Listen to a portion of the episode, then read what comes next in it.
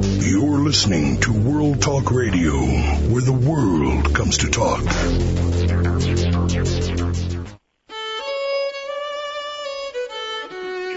Prokopovich with Civil War Talk Radio. How do we know what happened in the Civil War? We can't talk to anyone who was there to see it. No one who writes about the war today has any first-hand evidence of his or her own. But we can listen to the voices of those who were there on paper, recorded in letters, journals, and diaries. Today, we'll talk to one of the keepers of the flame of documentary evidence of the war, librarian David Lee Poremba, editor of a new book, If I Am Found Dead, Michigan Voices from the Civil War. Join us for a look into the evidence of the past on Civil War Talk Radio.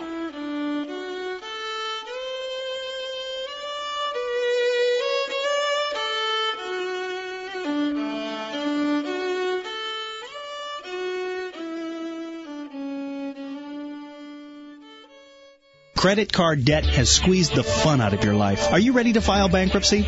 Wait. Make one more phone call first to Credit Partnership. Our licensed attorneys offer a unique debt relief solution called debt reduction. You can get out of debt in two to three years or less. Credit counseling and consolidation loans are no solution. They only rearrange your debt, which may lower your interest rate slightly. You'll still wind up paying the entire balance over time. Lots and lots of time. Only debt reduction with Credit Partnership shrinks the principal balance of your debts, not just interest. Your monthly payments will be lower too, so you get immediate relief. Debt reduction has already helped tens of thousands eliminate their debt, and unlike bankruptcy, debt reduction with Credit Partnership does not become public record. Remember, bankruptcy devastates your credit for seven to ten years. Call Credit Partnership instead. one eight hundred debt saver. Toll free one eight hundred debt saver or visit us online at credit partnership dot com. Get relief from your debt now with Credit Partnership. Call one eight hundred three three two eight seven two eight. one eight hundred debt saver. Debt Saver. World Talk Radio, bringing the world to you. To reach a show host or guest during the live show, dial toll-free in North America, eight six six, six one three, one six one two. Or if outside the U S A and Canada, dial zero zero one, eight five eight, two six eight, three zero six eight.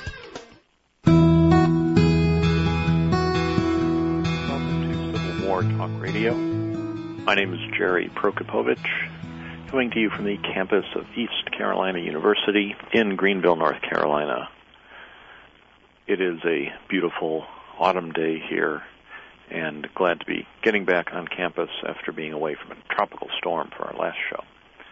Uh, but as always, East Carolina University is not the least bit responsible for anything that happens in the hour to follow.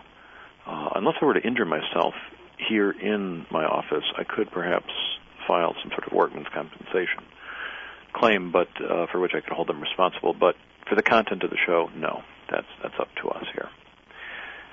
And a reminder to all listeners that uh, if you enjoyed the commercial for debt reduction that just preceded uh, this, at least uh, as I heard it at this end, uh, you can contribute to my debt reduction by donating to the show. There is a button offering donation to allows you to make donations Uh, via PayPal on the website, and uh, uh, it's it's a non-profit enterprise. There's no uh, uh, only because we don't make a profit, or at least the, the overlords of World Talk Radio, as far as I know, are not uh, uh, selling commercials right and left on the show. Nor is that my particular interest. I'm here to talk about history with you. But if you do find something of value here and want to contribute and encourage people uh, higher up than I am to keep the show on the air, please do feel free to donate uh, a little bit here or there, and it would be much appreciated. Certainly one direct service it does is allow me to buy the books that I get to read and then talk about with uh, with you here on the show.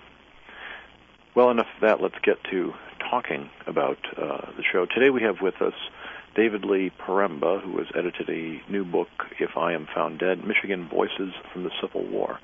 Uh, David, are you there? Yes, I am. How are you? Good. How are you? I'm not too bad. That's good. Uh, do you go by David or David Lee? Or uh, uh, David is fine. Oh, okay. Um, uh, unlike uh, some of the authors, we have not had a chance to meet before, but uh, so I know you through, uh, through the book only and through uh, the indirect connection of, of being myself a native Detroiter, uh, graduate of the University of Michigan, and always uh, interested in learning a little bit more about Michigan's part in the Civil War. Mm-hmm. Um, are you in Ann Arbor right now? Uh, no, actually, I'm uh, I'm in Florida. We oh. moved down a couple of months ago. Oh, well, um, well holy cow, that's a long yeah, way. So, that's a change. Um, but my heart is still in uh, Detroit, uh, Detroit history and Michigan history. So, uh, uh, it, it's now these shows that we record here uh, are listened to live by as many as seven or eight people around the world. Uh, but everybody else listens uh, to the downloads uh, uh-huh. afterwards. So if I were to say anything about the fact that Michigan is going to play Notre Dame in football tomorrow, by the time people listen to it, they'll know the outcome. And I will only sound foolish if I say anything about what I think is going to happen. Okay. Uh, so we'll just leave that topic uh, away. All right. But uh, uh, but, but I, I cherish the years I spent in Ann Arbor. And as I said, I, I was born in Detroit, grew up in Highland Park. Mm-hmm. Uh, uh, I'm very interested in the history of that area as well. Now, uh, you, you tell tell me about your background. Uh, uh, academic well, I'm a, I'm a native Detroiter, um, born and raised in Detroit.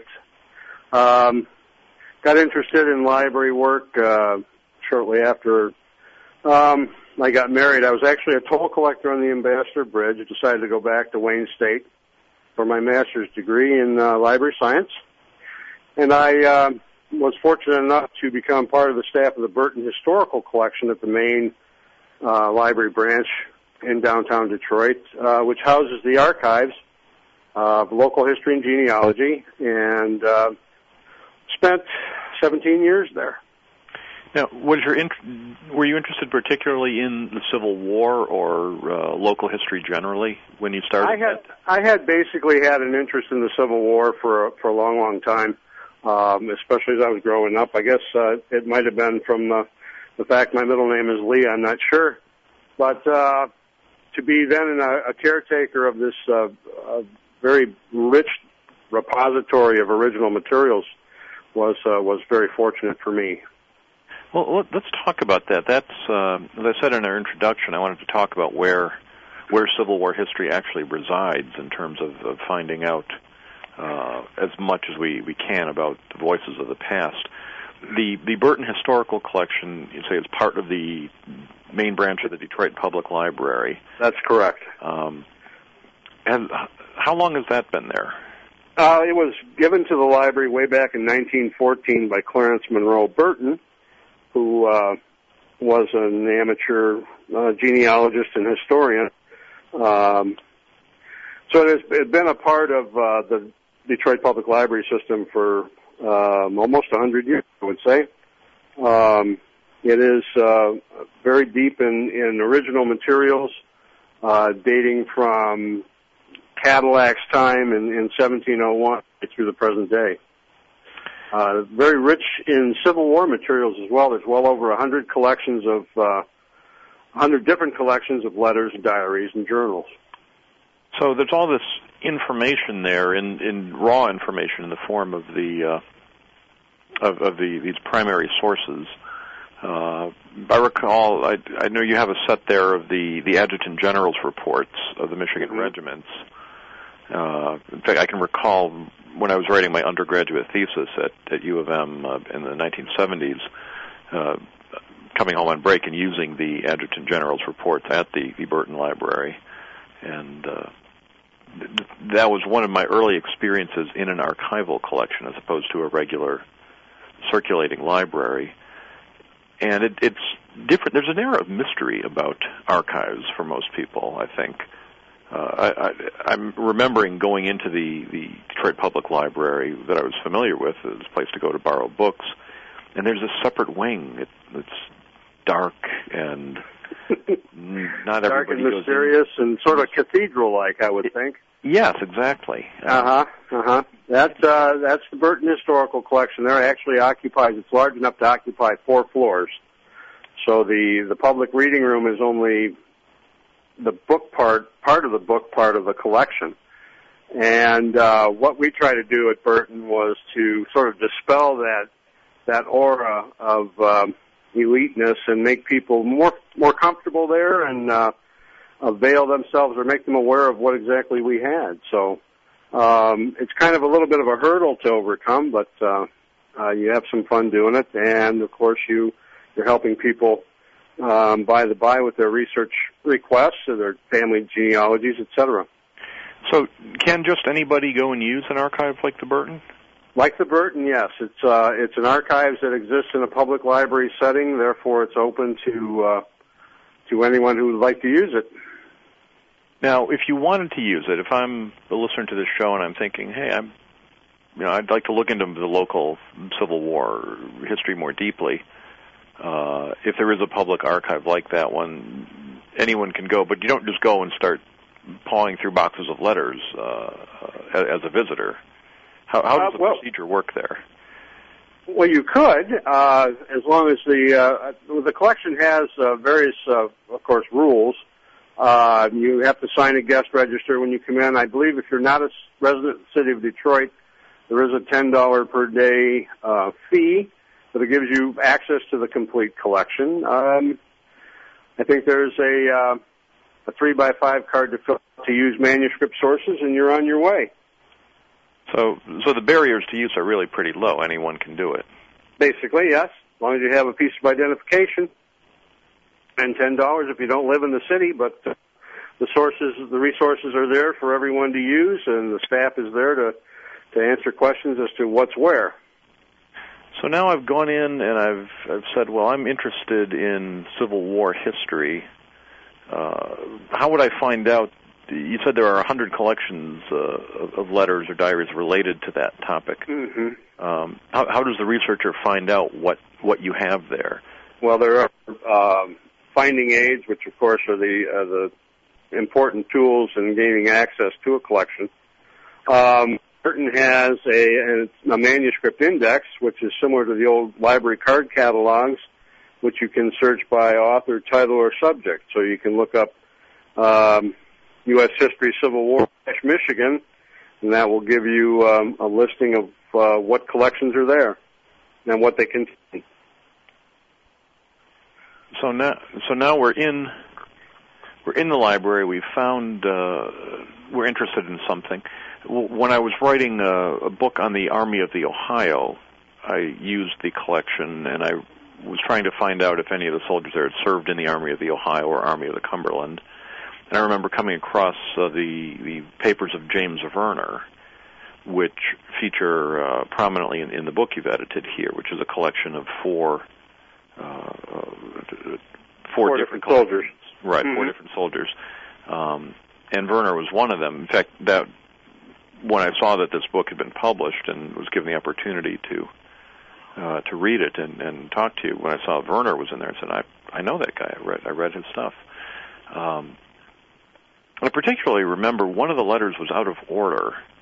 Uh, you, I, as you do, you request the uh, the staff to bring you the letters, uh, bring you a, a collection, and you can go through it.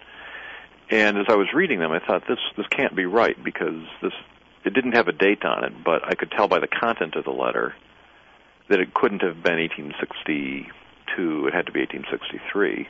Mm-hmm. And I, I spoke to the person there and, and who agreed on that, and it was put back, put in a different folder where, where it belonged. Uh, but what struck me was that if you get, uh, how, do library staffs read the entire collection and catalog it appropriately? Uh, How well, do you an, know archi- what an archivist, upon processing a collection, will go through it uh, item by item, and depending on how large the collection is and what, what the content of it is, uh, will arrange it so it can be used easily. Generally, it goes in chronological order. Uh, a collection of letters, such as the Varner papers, went into simple, or at least the Civil War portion that I examined, went into simple chronological order, and uh, perhaps this one letter either was mistakenly marked eighteen sixty-two when it should have been eighteen sixty-three. On the other hand, sometimes the uh, the author of the letter won't put the, the date on it. So right. There's, a, there's, a, there's an educated guess made sometimes, and it depends sometimes on on how well you're versed in the subject you're actually processing the collection to. Just um, a quick question out of left field. Was there a Missus Hilton on the library staff when you were there? Uh, Millie Hilton, yes. Yeah. She was uh, uh, working in the History and Travel Department when I was at Burton. Ah, she, she is an old friend of my family's, and my hmm. mother will be thrilled uh, to know that it, that her name got on the air today. um, I have not seen her in, in decades, uh, uh-huh. but... But I, I knew that she was connected with the library. And oh yeah, she uh, she's retired now, I believe, yeah. and uh, after serving I don't know thirty plus years. But I knew Millie pretty well. Well, well, well she uh, uh, her daughter Anne was about my age, and mm. I, I knew her from the from the time I was very small. Uh-huh. Um, well, our listeners will enjoy that, that uh, bit of chit chat, but I, I could not resist asking. Um, so these documents that. that come in, the, the archivist processes them uh, to make them usable, putting them in some sort of order. Following the chain backwards, uh, how do the documents get to a place like the Burton Historical Collection? Well, they basically get there one of two ways, either through outright donation or purchase. Uh, the Burton Collection is um, separately endowed so that it can uh, make additions to its collection. Um, Or, and sometimes folks will come in uh, and donate materials knowing that uh, we're there and knowing that the uh, the materials will have a permanent home.